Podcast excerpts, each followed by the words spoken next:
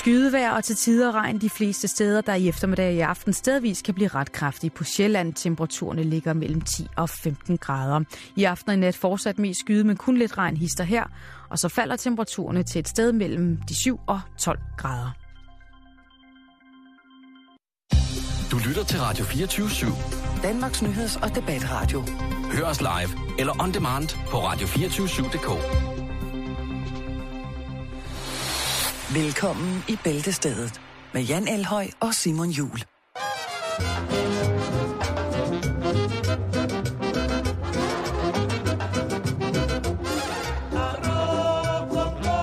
Ahí en la costa me vuelve loco. Yo quiero coco. Que esté llenito y que no esté roto.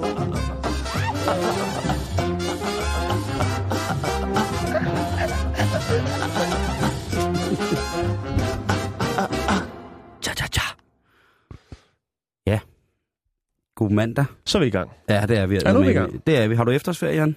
Ja, mig? Ja. Nej. Nej, det har jeg heller ikke. Bruger det ikke. Nej. Bruger det ikke. Men øh, til alle jer, der sidder derude, der har efterårsferie og er strandet i et sommerhus i pissøs regnvejr, hvor jeg havde lovet ungerne, der både skulle laves chokoladekager, man fik pandekager til morgenmad, hvis det regnede, og I sidder der allerede nu, jeg kan godt se, at det kommer til at strække sig i helvede til. Ja. Tag en smut ud i naturen, tag hovedtelefoner på, ignorer alt, hvad der skulle være smukt og naturligt, og så lyt til os, fordi den næste time, der vil ligestallet dale voldsomt generelt, Mhm. og øh, det bliver rigtig, rigtig hyggeligt. jeg vil have lov til at starte i dag, Jan, Jamen, det... fordi Altså, at... Øh, har, op. du, øh, har du Snapchat? Ja, mig? Ja. Nej. Jamen, det har jeg. Og jeg har jo lige hørt... Eller, Hvor, hvorfor?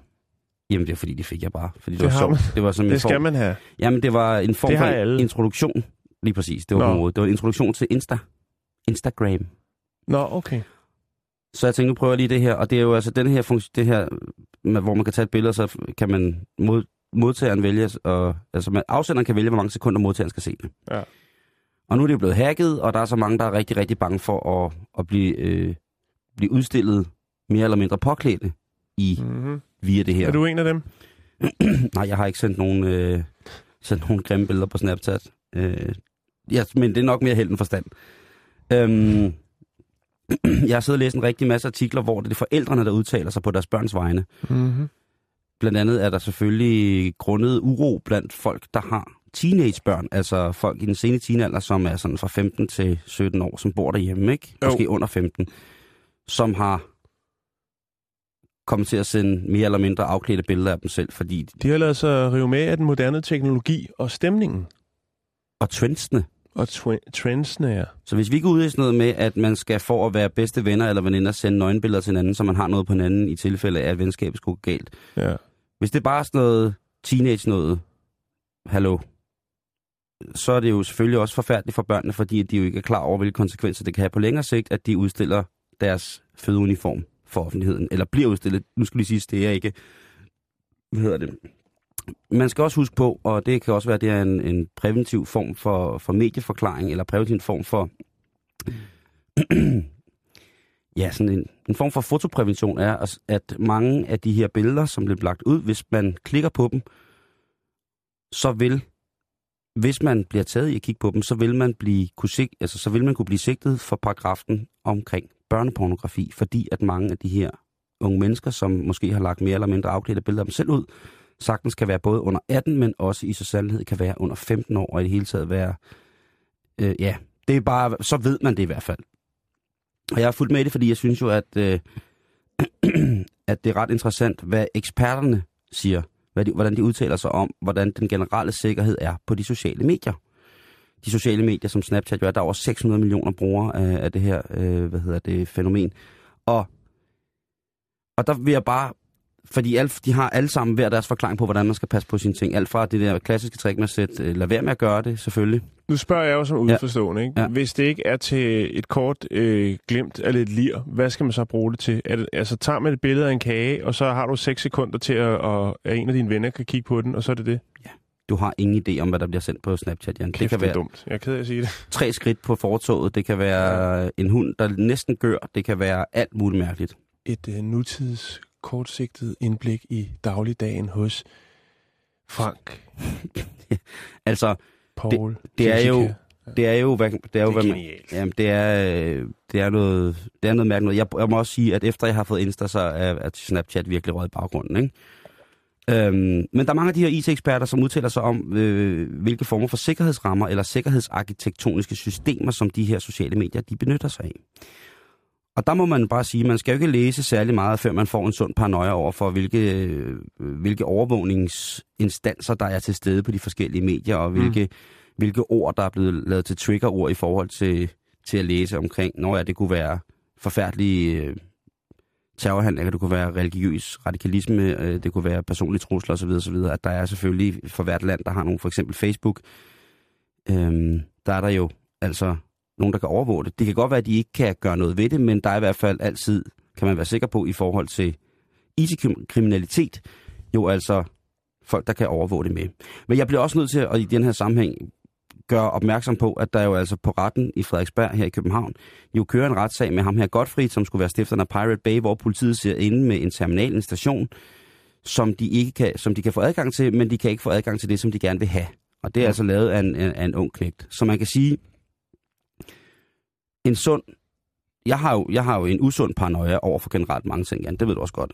Men mm. en almindelig sund skepsis over, hvad man skal dele på de her medier, kan man godt have i forhold til at vide, at man ved ikke, hvornår man bliver overvåget. For man kan sige, at dem, der er rigtig, rigtig dygtige til at begå det, som offentligheden kalder hacking, altså en ulovlig observering, en ulovlig indtrængen, eller i værste tilfælde en, en, en, en, en ulovlig udnyttelse af ikke egne midler, altså tyverier på internettet i form af pengemisbrug osv. osv. på kreditkort, CPR-nummer, jamen, man kan ikke Følsom data.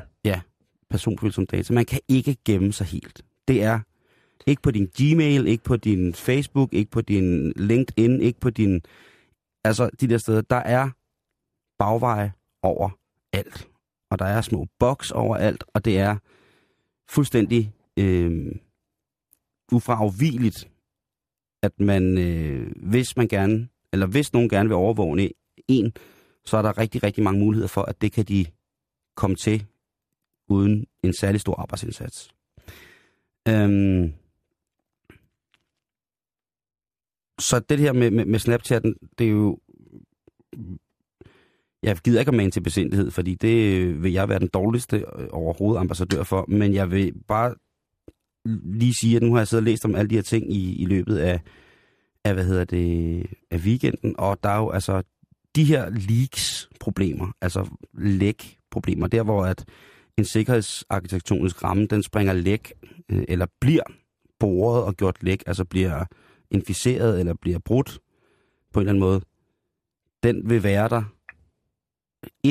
160.000 procent lige så sikkert som influenza er imellem os andre.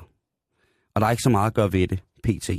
Medmindre man selvfølgelig ved usandsynligt meget. Jeg ved ikke overhovedet tilnærmelsesvis nok til at kunne programmere mig ud af øh, et eventuelt sikkerhedsbrist i de ting, jeg bruger. De almindelige firewall, som der er installeret i de øh, server communities, som jeg er i og som jeg bruger.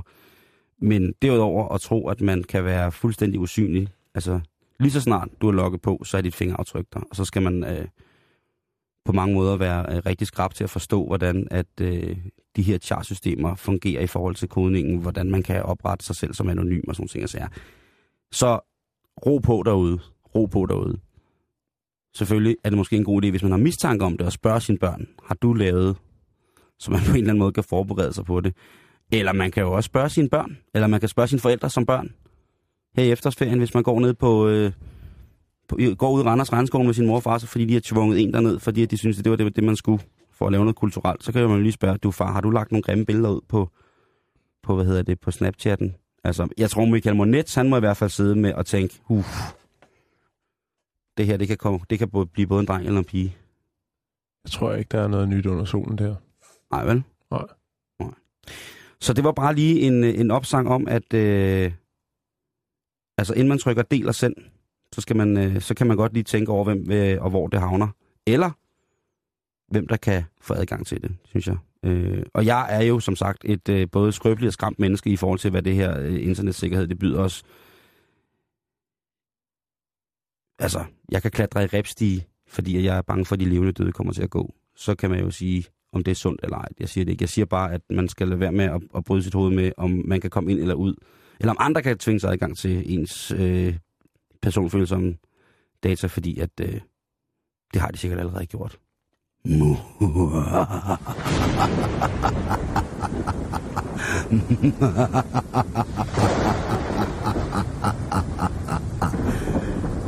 am the ghost in your machine.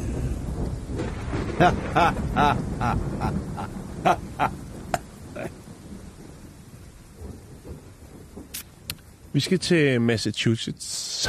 Oh, Det er i USA. ja, det er det. Vi skal til Massachusetts General Hospital. Ah. Og vi skal snakke om en tarminfektion, som hedder Clostridium officile, tror jeg, den hedder. Uff. Det er en af de tunge. Det er en, der øh, lukker op for luge 2, den bagerste dør, og så øh, står fontænen altså bare og kører non-stop øh, 24-7, Åh oh, nej. 365. Det er, jeg kan ikke holde Eller på så noget. længe lager haves, kan man jo også sige. Jo, jo, jo. Det er... Ja. øh, øhm, der findes øh, antibiotika for denne her tarminfektion, men øh, succesraten er ikke specielt stor.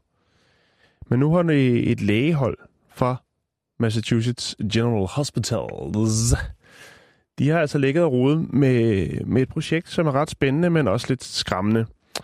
Øhm, det handler om en pille, Simon. Nå. Øh, Er det en stærk paragurt? nej, det er det ikke. Fik jeg øh, hvis jeg var... men det er altså en, der kan genskabe den øh, gode tarmflora, den gode tarmbakterie. Øh, førhen var proceduren for ligesom at prøve at få folk på ret køl igen, øh, ikke helt så lækker. Øh, men nu går det altså ud på, at man, og det var det også med, med den fremgangsmetode, man havde før, at øh, en øh, person for ens, altså en slægtning, øh, donerede noget af sin afføring, Nej, som så kommer ned i ens nej, egen nej, nej, det tyktarm. det, Nej, det skal man ikke have. have. Nej. Øh, og før i tiden, så krævede det jo selvfølgelig en donation fra en slægtning øh, via det, man kalder koloskopi, øh, som så simpelthen, øh, altså, man førte fra, hvad skal man sige, sin slægtnings øh, tyktarm direkte over og førte et, en slange ned igennem næsen og ned øh, i mausen. Tænk, at vi starter mandag. Med de, så. ja, jeg er ked af det, men Jamen, det, det- det, det- bliver, det bliver bedre. Det bliver en benhård uge, det her, Jan. Problemet med det, Simon, det var, at folk jo øh, ikke gider at sidde og have øh, onkel Eriks øh, lort kørende ned igennem næsebordet og videre ned i, i, i mavesækken. Ej, det er... Så folk, de kastede op. Det kan jeg... Undskyld mig, men det kan jeg satan noget med godt forstå. Ja. Men... Der Men, er der ikke noget mere... Altså, det er simpelthen en af de vildeste, klammeste ting, jeg nogensinde... Jeg får sådan helt vand i munden allerede bare at tænke over det, hvis Ja. ja. man skulle sidde Jamen, jeg, jeg er med. og dufte til, til sin, nogle af sine nærslægtningens afbrugte mad. Det ville være forfærdeligt. Ja, så kan man lægge det og holde i hånden. Ej, stop, Jan. Nå, Nej, men i hvert nej, fald- man kan, nej. så kan man sige, der, der var, hvis det ligesom blev eksekveret ordentligt, så kunne det jo have øh, altså, en effektiv... Øh, altså, succesraten var ret høj, men der var altså også nogle komplikationer omkring det. Der er vel noget om det der med, at det, altså, det skal blive så skidt, før det er godt, ikke? Jo, det kan man jo godt sige her. Øh, I den grad. Temmelig skræmmende. Men nu har man altså øh, fundet frem til en måde, hvor man kan gøre det lidt nemmere for folk. Og det er altså øh, i pilleform. Der var var- sådan lort. Ja, nej, altså først så havde man jo forestillet sig, at man ville tage sådan en, den helt øh, klassiske rød-hvide øh, kapsel, du ved, Mm, den du kan skille ad, så kan mm. du putte noget ind i. Og det skulle så være lidt, øh, lidt bøf fra, fra en slægtning. For onkel morfar. Ja. Øh, men problemet var, at det er jo nødt til at være en syrefast pille. Men øh, for at, ligesom at, at finde ud af, om det her rent faktisk kunne lade sig gøre, så fandt man nogle øh, raske, frivillige, unge mennesker, som hverken havde HIV, hepatitis eller andre infektionssygdomme. Og så tog man altså og lavede nogle, øh, nogle prøver på dem øh, og frøs materialet. Og fandt ud af, at hvis man lavede, altså frøs afføringen, puttet det i en syrefast kapsel, sådan så det ikke bliver opløst af mavesyren, men dyr rører direkte ned til tyktarmen og helbreder, Okay. så er succesraten faktisk ret stor. Men det, Jan, det er bare tanken om at spise andres frosne bag, der jeg synes, der er, er provokerende, ikke? Men jeg, jeg tror også måske, at man lægger og roder med at lige at smide et, øh, altså give prepper, øh, hvad skal man sige, pilleformen, den kolde pille, øh, måske et latin, latinsk udtryk eller noget, sådan så folk ikke, altså, så du ikke ligesom bliver præsenteret for den frosne lort, siger. Og det der så er ved det, Simon, det er jo altså, at øh, Jeg, jeg får under, det. under det her har man øh, altså haft 20 konkrete personer, som har haft den her C. diff-infektion. Øh, de tog 15 piller om dagen øh, på størrelse med sådan en almindelig multivitaminpille Mm. i to dage.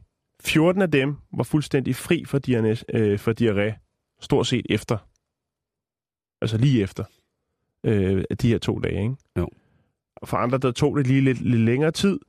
Øh, men man kan sige, 14 ud af 20 personer, sådan på to dage, det er en det ret stor jo, jo. Øh, succesrate.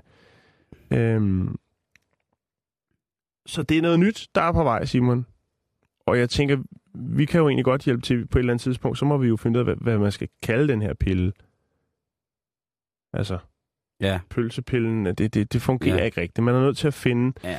Men øh, en af dem, der har været med til det her, som arbejder på øh, Massachusetts øh, Hospitalet her, han siger altså, at, at det her, han hedder øh, Homan, og han siger, at øh, han har været i mikrobiologi, øh, eller som arbejdet som mikrobiologi biologi, øh, forsker i 25 år, og det her, det er simpelthen det største, han nogensinde har været med til at udrette.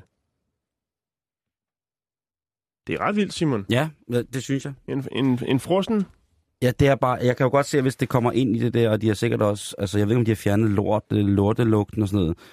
Men det er lidt som, som den der leg, der hedder, hvad vil du helst, ikke? Altså, fuldstændig. vil du helst have, at dit røvhul sidder på kinden, og du har bulverne diarré hele tiden, eller vil du have, det sidder i panden? Jo, vil du have trukket, øh, trukket en slange fra, øh, fra bagdøren på onkel morfar direkte op i næsebordet, eller vil, Vil du du, spise øh, hans lort? eller vil du bare have det i frossen form? Jo, men det er det. Ja, men jeg synes, men- det er men- interessant, og det er forskning, Simon, og vi er Ja, det- vilde med Ja, det. det er vi, det er vi. Og det er er, godt tænkt. Og det er det, og, og altså jo mere, altså kroppen er jo den producent af, af medicin, som, som er bedst i verden, kan man sige. Så hvis der så på en eller anden måde er en, øh, puha, men jeg har, jeg har godt nok lidt mærkelig smag i munden, Jan, det må jeg indrømme. Åh, for helvede. Åh, åh, åh, for helvede. Åh. Åh. Ah.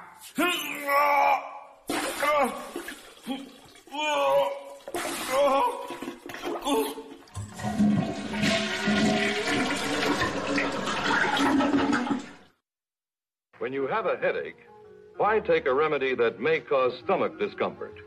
Take Bufferin, the only one of these three leading pain remedies that gives you special protection against stomach discomfort while it relieves pain fast. So get fast pain relief without stomach discomfort. Get Bufferin.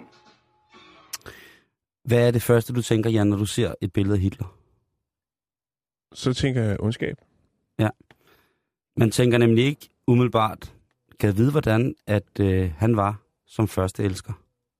Ej, det er nok noget af det sidste, jeg vil øh, Ja. bruge min tid på. Men det tænker du, eller hvad? ja, men jeg, nej, det gør jeg ikke, det må jeg alle indrømme. Men øh, det har den engelske forfatter Martin Ami gjort. Ja.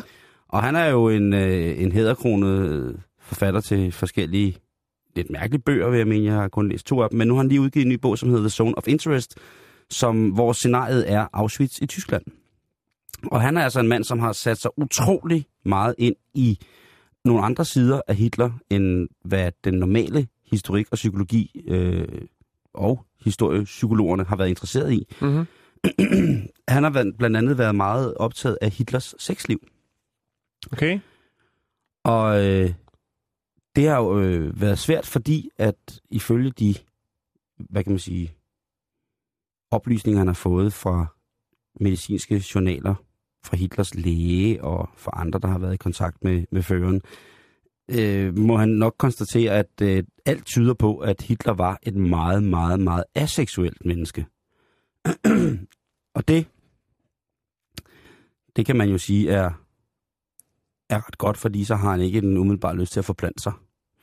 Men han konkluderer nemlig ud fra de her undersøgelser, at, øh, at en mand, der ikke engang vil tage tøjet af over for sin egen læge, han har et problem. Og så forestiller han sig også lidt, at det der med, at han var meget, meget, meget, meget renlig. Altså han var på, altså der var ikke nogen tvivl om, at han var fuldstændig balrende sindssyg, den mand. Mm. Men øh, også et godt, sådan, måske mere synligt tegn på, at den er rygende galt, det er, at han havde sådan en sygelig angst for, at ting skulle være fuldstændig rene. Og det mener han jo også et Altså godt- angst for, at de skulle være rene. ja, angst for, at de skulle være beskidte. Okay, Undskyld, ja. ja, jeg er med. Hvis man har set på mange andre store diktatorer, øh, Stalin, Mao, ja, måske sikkert også Putin, Napoleon, øh, så er der mange træk, som, man, øh, som, som, som de har, hvorudfra man kan udlede, at de har altså en ret voldsom appetit på, på livet, og også på den intime side af det. Hmm. Men mange af de tegn, som jo altså er, altså det der med rygter om elskerinder og bla bla bla, det er ikke noget, som man i særlig stort omfang har lagt mærke til hos Adolf Hitler. og så øh, ham her, Martin Nimi, han holder et, øh, et foredrag omkring den her bog, øh, omkring udgivelsen af den, hvor han så kommer ind på og, og, ind og snakker om det her. Og så siger han faktisk noget meget sjovt. Så siger han, forestil dig Hitler i et langt varmt forspil. Forestil dig den lille østriger sidde helt henslængt efter en lang, blid session af elskov med sin kære Eva Braun og dele en smøg i sengen, imens de pjatter og kissemisser. Det falder mig svært at forestille mig sådan noget. og jeg tror lidt, han har ret. Jeg tror lidt, han har ret. Øh, jeg, har, altså, jeg kan ikke forestille mig det der med, at efter sådan en, en lang nat på ferien, så kommer Hitler ind i badekåb med sådan lidt pjusket hår og en morgenbakke. Det, det, er- det, det er ikke lige der, jeg ser ham. Nej. Hvis jeg skulle forestille mig Hitler i gang med noget, der bare skulle minde om en form for intim akt, så er det jo mere sådan noget med et, hvor jeg forestiller ham sådan med, altså nøgen, øh, med sådan et stort malteserkors. Øh, virkelig stort malteserkors. Enten i metal eller noget, hvor han står foran, og så med nogle fakler. Og så skal det selvfølgelig være en grotte i et bjerg, eller en, en dungeon, et slot i, i, i- i Bavaria, hvor han, hvor han er. Øhm, og så bare det der billede af Hitler, der er sådan en lille, lille tynd østrisk mand, sådan en lidt blegfed type, som så får lov til at stå der og vente på, at han kan få lov til at seksuelt forpine nogle troede dyrearter. Det er sådan, jeg ser ham, hvis han skulle have noget seksuelt overhovedet. Jeg ser ham slet ikke som den store lover. Men altså, Martin Amys nye bog, The Zone of Interest, og ja, hvis man læser den, så kan man jo tænke på, at det er manden, som helt klokkeklart har konkluderet, at Hitler, han var et seksuelt væsen.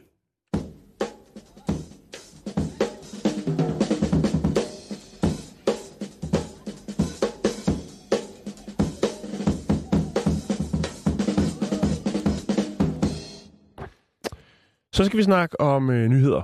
Ja, det skal vi snakke også. om en øh, radiostation, som hedder News 92. News 92. Det er en øh, Houston-baseret nyhedsradiostation, Ja. ja. som har besluttet her i sidste uge at afskede alle 47 ansatte på radiostationen. Øh, det er slut med nyhedsformidlingen øh, på den radiostation. De har øh, beskæftiget sig med lokale nyheder, øh, verdensnyheder, amerikanske nyheder. De har haft øh, kulturprogrammer, lidt ligesom Radio 24 Mm-hmm. Øhm, men nu har man altså valgt at sige pænt farvel til alle de her 47 øh, rigtig dygtige journalister. Og det har man gjort, fordi at øh, det virker ikke som om, at behovet øh, øh, hos Houstons lytter har været specielt stort for at få friske nyheder øh, døgnet rundt. Nå, Øhm, men man har jo, kan man sige, radiostationen. det er Man altså har øh, frekvensen. det er en mærkelig by.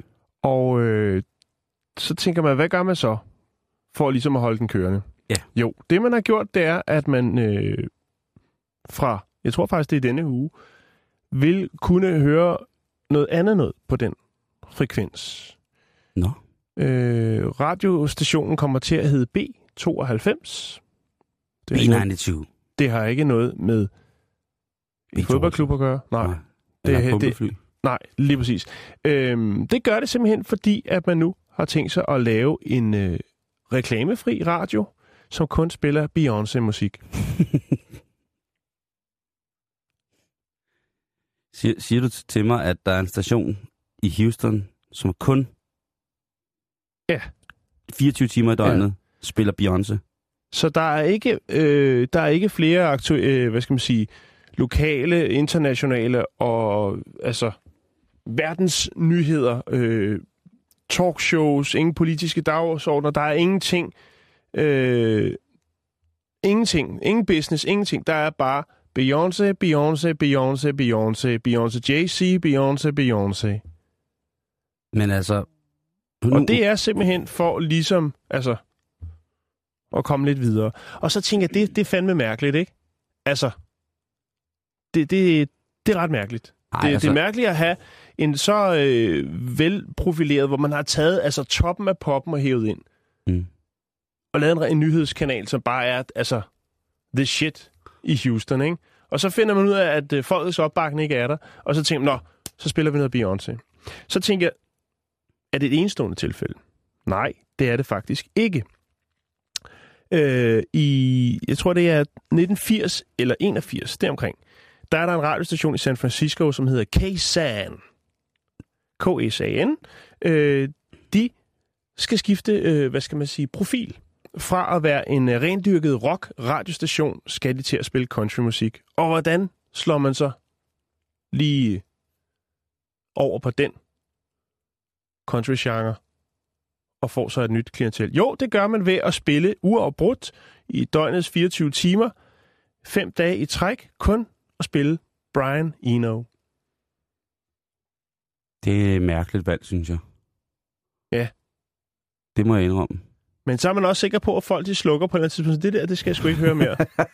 Jeg tror, der er mange YouTube-fans, der vil blive sure over, men jeg... Jo, nej, nej, men, men, men forstå mig ret. Det, det er jo egentlig meget smart, fordi man kan jo ikke... Altså, jeg har hørt det før på nogle øh, lokalradioer i Danmark, ikke? At så ændrer de profil fra den ene dag til den anden.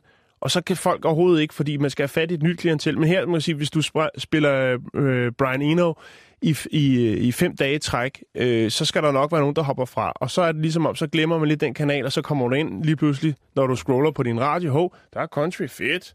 På med co- cowboyhatten op i pickup, tru- øh, og så øh, starter man på en frisk. Ja.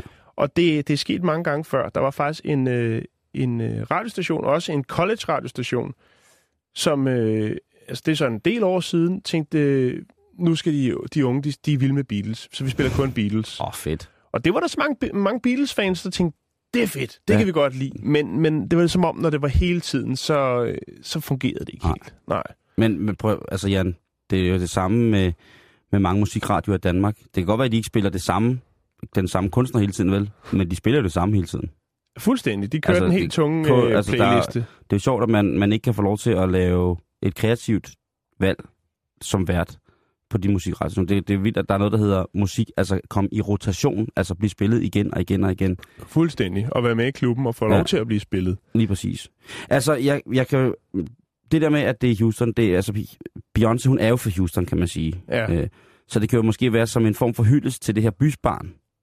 Det kunne det godt være, ja. Øhm, og, og hvis de så siger, at de, de kan jo sikkert proppe alt muligt musik ind, som hendes far måske har produceret, ikke? så har det jo også noget med Beyoncé at gøre. Eller Jo. de kan spille Destiny's Child, eller de kan spille Nicky, eller Kelly Rowland. Altså, det vil sige, Ja, Nicki der er Minaj. faktisk en amerikaner øh, Ja. på, på en tråd på en amerikansk nyhedsside, der skriver, at, øh, at øh, han skriver også, at det her er ikke en øh, første gang, man hører om det. Det er simpelthen noget, som radiostationer gør, for imens de ud- udvikler et nyt koncept og en ny profil, så er det ligesom bare at lukke helt ned for det. Og så kan det være, at der er nogen, der bagefter siger, ej, hvorfor fanden den gode kanal? Ja. Jeg hørte bare Beyoncé i morgen, middag og aften, og nu Ja. er det bare, når jeg skulle i seng, og børnene, de lå og Det må græd. være dyrt, ikke? Jo, det koster en del Mm. i, kodakassen. Men man må, altså, i USA har jo også det fantastiske koncept, at i mange nyere biler derovre, der sidder der det, der hedder satellitradio. Kan man også få... rigtigt, ja. øh, øh, jeg har ikke set, hvor udbredt det er i Europa nu, øh, men det sidder jo selvfølgelig i nogle lidt dyre personbiler. Men jeg kan huske første gang, jeg skulle køre rundt i USA, hvor det ligesom var installeret... Eller en, egentlig første gang, hvor jeg opdagede det sad i, i bilen. Mm-hmm. Det der med, hvor nemt det er at finde en radiostation, som passer til en selv, ikke? Ja, altså ens humør. for Ja, det er mega, mega, mega fedt. Men jeg har det sådan, at når den der kommer til at køre, hvis de har en netstation, så, altså, jeg kan jo godt, altså jeg synes jo, Beyoncé er super fedt. så jeg synes jo, at, at nogle gange, så kan det jo godt være, men en, altså, jeg vil jo, Jo, men jeg det, vil tror sgu lyve også, over for mig selv. Altså, jeg, jeg vil høre så, rent musikalt, så vil, vil jeg bare høre så forskellig musik som overhovedet muligt, når det er en radio, ikke?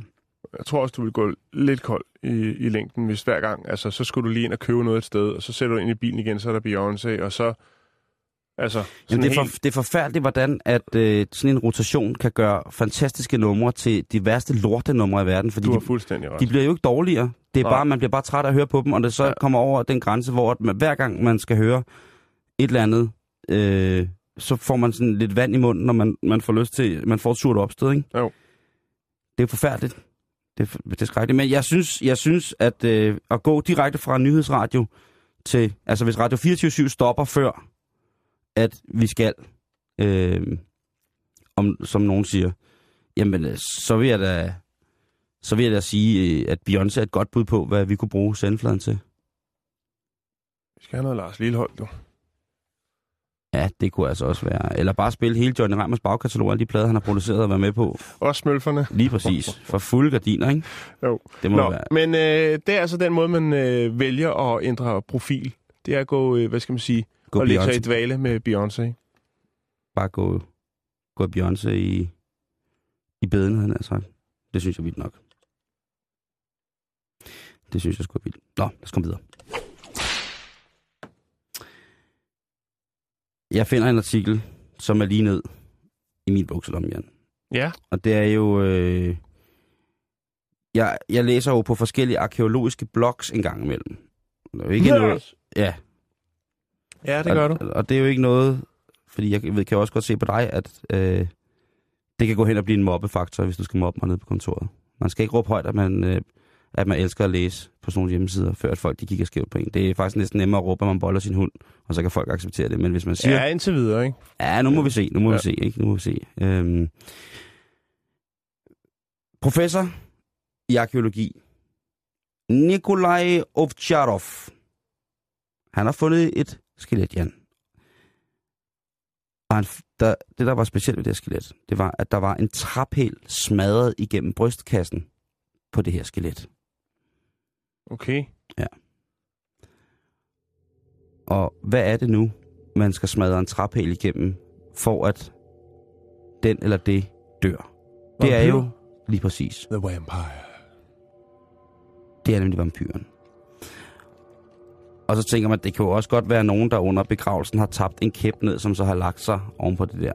Men nej, man kunne ud fra pindens kemiske sammensætning, om man så må sige. Man kunne se, at der var blevet simpelthen trukket blod af den her træpind. Så den er altså blevet banket igennem et menneske. Derudover så manglede venstre underben på det her skelet. Men der er ingen tvivl om, siger professoren, at øh, der har været tale om et vampyrmor. Altså, han, de har ikke set efter, om tænderne ligesom var, hjørnetænderne var, var, hvad hedder det, spidse og sådan nogle ting. Mm. Men altså tale om, at man i gamle dage troede på det her vampyrfænomen fuldt og fast. Det er jo kun tåber, som ikke stadigvæk tror på det. Den her by, hvor det her skelet blev fundet, den blev, den blev øh, fundet for 20 år siden, og man mener, den har været beboet i op til 5.000 år før vores egen tidsregning. Det synes jeg er om. Så er det en gammel by, ikke? Så ellers altså, kan vi komme her med vores domkirker og sådan nogle ting, jeg sagde, men når man taler 5.000 år før, hvor der har været en bystruktur, så vil jeg nok have lov til at sige, at... Øh, men mener blandt andet, at det var den her by, hvor at øh, templet til ære for øh, Dionysius har ligget, eller det har været rejst, og øh, Dionysius, han er jo guden for, han er din gud, Jan, fordi han er guden af vin og fertilitet. Så der har altså været godt gang i den. Øh, manden, de har fundet, synes at være mellem 45 og 50 år gammel. Og man mener, at han har levet omkring 1300-tallet. Det er nogle forskellige prøver, som øh, fastslår lige præcis det. Der blev for nogle år siden, altså hvis man kan huske i 2013 eller et andet øh, 11, så der blev jo også udgravet øh, i, en, øh, en ungarsk by et tvillingepar, hvor begge skeletter havde det til fælles, at der var jaget en trapæl igennem.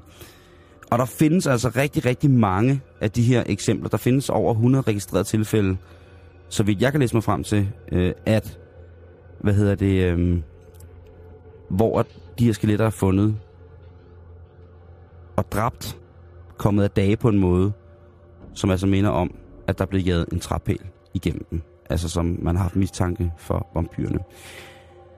De her for eksempel tvillinger, som blev fundet i 2012 og 2013 i øh, det, der hedder Zozopol, de blev til, fik tilnavnet vampyrtvillingerne fra Zozopol, er jo blevet undersøgt i, lad mig, jeg ved ikke om, et, om man kan tale om, om røv i et skelet, men i hvert fald i hovedet, og der er ikke noget, der tyder på, at der har været en form for, ja, reel vampyr. Altså, der har, talt, der har været tale om folks mistanke, som så har drevet dem til lige præcis det her. Mm. Jeg ved ikke, om, øh, om... Fordi jeg har det lidt sådan, at man skal jo altid huske at, at efterlade sig et godt minde. Og jeg har jo altid været den her overbevisning om, at øh, jeg skal, når jeg dør, så skal jeg ryges, brændes og ryges igen, han har sagt. Brændes og ryges, sådan det hedder. At hvis man lige lagde... Altså, hvis man skal kistebegraves, hvis man så lige tog lidt med ned i kisten, som ligesom kunne være Ligesom i de gode gamle dage, hvor man fik lidt med til rejsen. lige præcis, lige præcis, Jan. Og Lidt, man, så, lidt digestive kiks og... Ikke? Det kan også godt være, at Ja, de, her, ja. de her folk, de bare tænkte, det her, det Altså, det kan være, at ham her, de har fundet, er vampyrjæger, og det er den pind, han har brugt til det, som han ville have med i kisten. Det er jo ikke sikkert, det er hans et eller andet sted. Men det er lidt det samme, det der med, når man så finder sådan nogle der skeletter, når man finder en indianerkirkegård under et parcelhuskvarter, når man finder ud af, at det her det er bygget på en øh, sump af fortabte sjæle ifølge øh, nordisk mytologi osv. osv. Jeg synes, det er ret vildt, og jeg synes, det er fantastisk, at en mand, som er professor Nikolaj Ovtcharov, han stadig mener, at der kan være tale om en, øh, en vampyrkultur. Det kan jeg kun bøje mig stedet for på en eller anden måde. Han bliver også rejst, hold nu fast, Indiana Jones, ham her professoren. Fordi han er sådan en rejsende arkeolog, rejser rundt til alle mulige spændende ting, og har nogle forskellige... Øh, en af hans... Øh, hvad hedder det? Han har nogle forskellige specialer, som så gør, at han bliver tilkaldt til, til sådan nogle her ting. Er det ikke vildt, Jan? Jo. Det, det... Jo.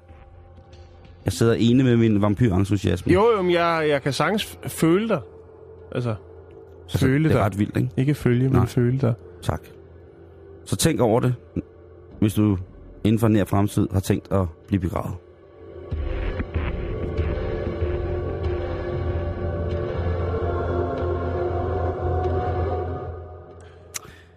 Nå, Ja, nu skal det være hyggeligt. ja, nu skal vi have hævet stemningen Ja, lidt, skal Simon. Jeg ja. synes, vi kommer, lidt, vi kommer lidt langt ned. Kan du ikke lige øh, fyre op med en lille lyd? Så, Jo, så skal jeg satme fortælle dig en, øh, en historie.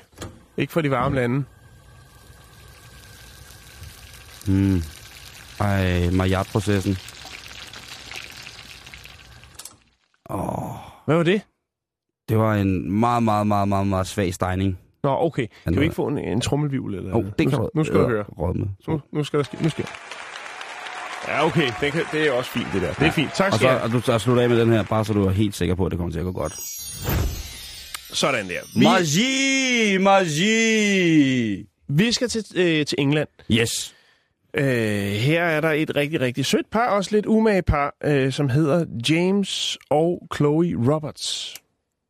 Ja. Et umage par, tænker man, hvorfor er det et umage par? Jo, det er fordi, at James han er lidt mindre end alle os andre. Det er ikke fordi, han er en knæk på 12 år. Han er måske lige så høj som en knæk på 9 år. Han er nemlig det, som mange betegner som værende dværg. Jeg kalder det et magisk menneske. Det kan vi også godt gøre. Ja. Vi talte jo om det i fredags, om disse dværge, ikke, som havde været forfærdelige. Ja. Og i fredags, det er nemlig det, vi skal snakke om. For i fredags var James og Chloe ude og hygge sig lidt. Mm. Det var fredag. Der er sgu noget god mad på bordet, og det gad de ikke at lave selv. Nej, nej, nej. Åh, nå, De tager nå. på restaurant. Spændere buksen med andre ord. Men de er ikke de eneste på den restaurant. Der er faktisk propfyldt. Og servitricerne på restauranten, de har sgu lidt travlt. Ja. Og så er det tit, at man mister overblikket over kunderne. Så øh, da James og Chloe sætter sig ved bordet, så kommer en lidt stresset servitrice hen, en tjener, og smider to menukort. øh, og Nej. En malebog og nogle farveblyanter. Nej. Nej. Det, det gør hun ikke. Jo, det gør hun. Nej, det Jo. gør hun simpelthen ikke. Det gør hun. og så sidder James så der, som jo sikkert har været udsat for meget, som man er, når man skiller sig lidt ud fra mængden, sammen med sin søde Chloe. Og tænker, WTF. Okay, bummelum. Det har jeg, den har jeg sgu ikke prøvet før. Har, der, men, har, øh, har der været mørkt på restauranten? Har hun ikke? nej, det har der ikke. Nej altså, Der er har bare været smæk Hvor er på. det forfærdeligt. Øh, lidt senere, så kommer øh, den her øh, servitrice, den her tjener tilbage, og kan så godt se, at hun måske har været lidt øh, for hurtig ude. Øh, så hun sådan diskret, uden, så pinligt, uden at sige noget, sådan fejrer malebogen og farveblyanter sådan lidt til side og spørger, hvad de ønsker at bestille og drikke og spise. En øh, lokal radiostation i England har ringet op til øh, James for ligesom at høre, hvordan har du egentlig den her episode? Mm. Altså, de har fået lagt det for ørerne, de har skrevet det på Facebook, at øh, det, nu, nu er det altså sådan, landet ligger, og så har den her øh, lokal radio så ringet op til James for at høre, og han fortæller sig lidt om, han, hvad han oplever af ting, når man ligesom skiller sig lidt ud fra mængden. Og så siger han en lille fin ting, og det er nemlig, at han er, altså de, de her øh, episoder, som han jo har oplevet hele sin opvækst, siger han bare helt koldt, siger, de her ting, de sker i livet, men livet er for kort til at blive fornærmet over dem.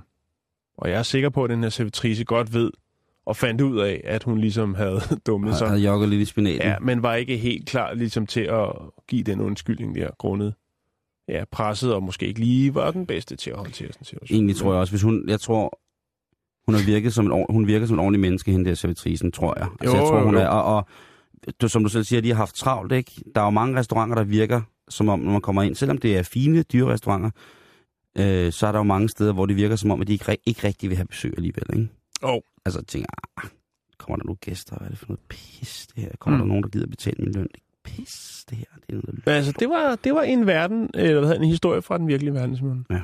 Og vi bliver lidt i madverden. Det gør vi faktisk, fordi der er netop nu i England, og vi bliver i England, Jan, øh, blevet udviklet verdens dyreste burger. Okay. Er der bladguld? Selvfølgelig er der blad. Er der bladguld? Men det er ikke det dyreste overhovedet, der er Nå, okay. i, i den her burger. Øh, den her eksklusive burger, som skulle være pissedyr, den har vi jo kendt i en del år efterhånden. Ikke? Man har jo læst, øh, det har så jeg så også, jeg ved ikke om du har, men har hørt om det der med, med Du var inde på burger. forskellige burgerblogs. Ja. Det har jeg faktisk. I dag. Engelske okay. burgers, burger blogs, som er meget anti-burger på mange måder. Øh, men det her med, hvor man bare kommer alt muligt dyrt i, i burgeren, så tror man, så bliver det... Altså, så Jeg kommer, mener, vi havde en for et halvt års tid siden omkring en fyr øh, på Manhattan, der lå og rode med en, en temmelig dyr burger. Ja. Men, men nu er der så nogle andre, der kommer og, og topper den. Ja, og det gør de, for altså, de har lavet en burger, som koster 10.391 kroner. Og det er... Øh, Det er mange penge. Ja, det er rigtig, rigtig, rigtig, rigtig mange penge. Og, øh, Hvad får man så? Ja, manden bag det her, han hedder øh, Chris Large, og han er køkkenchef på den, der hedder, restaurant, der hedder øh, Honky Tonk i London. Og han er i samarbejde med det firma, der hedder Groupon, som er et form for, for kuponkatalogfirma. De fejrer, at de netop har givet deres voucher nummer 5 millioner ud. Og det gør de altså ved at lave den her burger. Er det sådan noget, man bare kan købe? Nej, det er selvfølgelig en burger, der bliver doneret væk i forhold til noget overskud og noget velgørenhed og bla bla bla bla. Mm. bla. Men hvordan får man så en burger til at blive så utrolig dyr, Jan? Ja, det vil jeg godt vide. Ja. Og Kommer du med opskriften så? Nej, jeg har ikke opskriften, men jeg har ingredienserne. Okay. De vil ikke ud med opskriften. Ikke engang hvis man skriver til Honky Tonk Restaurant, vil de fortælle, hvordan de sammensætter burgeren. Er det ikke... ikke, hvis man skriver rigtig langt. Please. Ah, ja, det, det gjorde jeg selvfølgelig ikke. Ah. Okay. Nå, men hvad, hvad skal der i? Der skal blandt andet iransk safran i. Den fineste af de velkendte safrantyper, som mm. vi har herhjemme. Prisen for iransk safran er mellem 120 og 150 kroner grammet. Så vi er godt deroppe af. Så er vi ved at være på vej. Så skal du selvfølgelig bruge beluga kaviar. I en burger? Ja, jeg synes også, det er mærkeligt. Øhm, men der er vi jo ude i at betale omkring 1000 kroner per 30 gram. Per 26 gram er det faktisk, fordi det er de, det er de mindste dåser, ikke? Så skal du bruge noget hvid trøffel. Italiensk hvid sommertrøffel, der ligger kiloprisen på omkring 30.000 kroner. Bare hvis du stod og mangle, så kan du altså at bruge nogle penge, så kan du købe italienske hvide sommertrøfler. Så kommer der en ingrediens, som jeg synes er ret sjov, og det er, at der skal matcha te i. Og matcha te, det er jo øh, den her fine, fine form for te, som, øh, som forbindes med Japan og de her meget, meget klassiske te-ceremonier. Og det er jo altså en meget traditionel øh, form for, eller nærmest en rituel drik, som de så også vil have i burgeren. Der kan du få en, øh, altså du vil i hvert fald, Jan, gå kold, hvis det var, at, øh, at du ikke havde lidt på kistebunden, hvis du skulle leve af det her matcha te, så meget te, som du drikker, fordi mm. det koster 250 kroner per 100 gram. Det er dyrt. Det, det er altså en dyr te, ikke? Ja, det er dyrt. Øhm, så skal der bruges i den originale opskrift Canadian Lobster.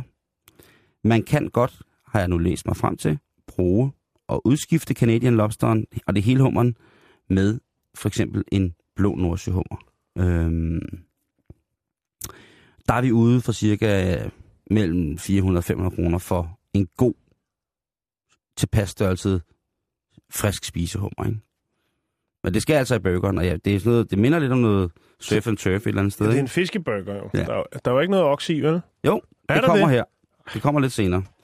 Så kommer guldbladene jo.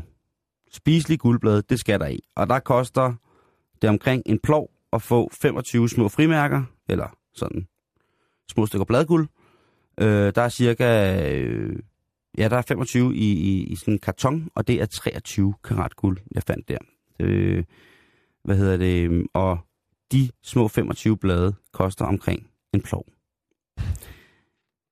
Så skal der sort trøffelbrie ind. Og der var jeg lidt i tvivl om, hvad det var for noget. Fordi brien er jo ikke specielt dyr. Nej.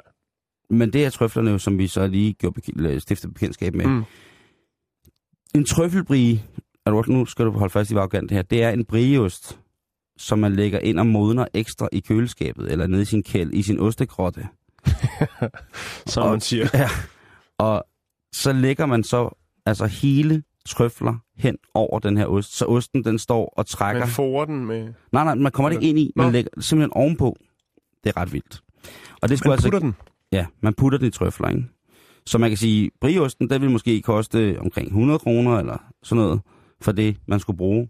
Og så vil man så skulle bruge, jeg ved ikke, hvor mange tusind kroner på at købe trøfler. Men altså, der er både sort trøffel og hvid trøffel i den her ret fine, kan det Er det japansk oksekød, vi er ude i nu, der skal i? Det er det faktisk. Det er jo kobekødet. Men før inden da, så er det faktisk, hovedbestanddelen er faktisk New Zealandsk vildt. Og øhm, lige nu er det jo faktisk en god sæson at købe vildt i. Det er jo faktisk vildt sæson. Øhm, så det er en god pris på vildtet her i efteråret. Jeg er ikke sikker på, hvad det skal være. Om det skal være putanger, der skal forseres op på puttes i bøgeren. De der små fugle, som du lavede en historie om forleden. Men det er et vidt begreb, så jeg har ikke kunnet prisfastslå her. Nej. Kobekødet til gengæld, det kender vi jo alle sammen. Mm. Vi kender i hvert fald betegnelsen, det er der mange, der kender. Det originale kød, øh, hedder, eller type hedder Wagyu Kobe, og det er jo fra de kejserlige stalle i, øh, i Kobe. Og øh, det, det, den, den type kød, altså det her originale øh, Wagyu Kobe, det, det er meget, meget svært at få fat i for penge, selvom du har rigtig mange af dem. Men der er jo sket en forædling af flere stykker almindelige konventionelt kvæg, som gør, at fedtindholdet er steget til det niveau, man gerne vil have, fordi det her fedt jo er så alt afgørende for, om koben den er god, ikke? Mm. Øhm, så det er, altså, det er altså de ingredienser, du skal bruge lige hurtigt for at lige summere op. Så skal du bruge iransk safran, beluga kaviar, hvid trøffel, matcha te, øh, frisk hummer, guldblade, sort trøffelbrie, New Zealandsk vildt, og det skal være fra New Zealand, ellers så bliver den altså ikke god. Og så selvfølgelig kobekød, som er blevet hakket til burgeren. Jeg, Øh, jeg synes, der mangler noget melon. Der findes jo også melon, som er virkelig dyrt. Blandt andet Åh. det hedder Yubari-melon. åh, den japanske melon. Det er altså en, en, en lille melon til 5.200 for, for en... Øh, for, skal man sige, bare for at komme ind i kampen om sådan en. Så er der den sorte melon, Simon. Det var den, vi snakkede om. Ja. Den, vi snakkede om. Den sorte, den sorte melon. Åh, det er også et godt bandnavn, ikke? Mine damer og herrer, her er de, den sorte melon! Altså, hvis der er en sort skole, så kan der også være en melon, ikke? Det kan der. Og jeg fald. ved med, at vi kan få dem fra den sorte skole med i bandet, den sorte melon. Men prøv, jeg synes, det lyder rigtig lækkert, hvis tingene havde været hver for sig. Men sammen, Ja, det er bare noget det lort, kan godt være, det er dyrt, men jeg, det, det, det er meget mærkeligt. Det Ja, jeg synes også Ja. ja. simpelthen, det er virkelig, virkelig mærkeligt. Virkelig, virkelig, virkelig, virkelig. Det er, altså, det er øh, snop med snop på, som er gået hen og blevet til noget, noget, noget crap. Der har jo været mange flere burger, som vi også selv snakker om, Jan. Der var jo, øh, hvad hedder det, øh, i Guinness øh, verdens, verdensrekorderbog, Guinness rekordbog, der var der den burger i, fra New York, som hed Burger Extravagant, som kostede 1730 kroner. Det er det, vi snakkede om, ja. Ja, lige præcis. Øh, hvad hedder det?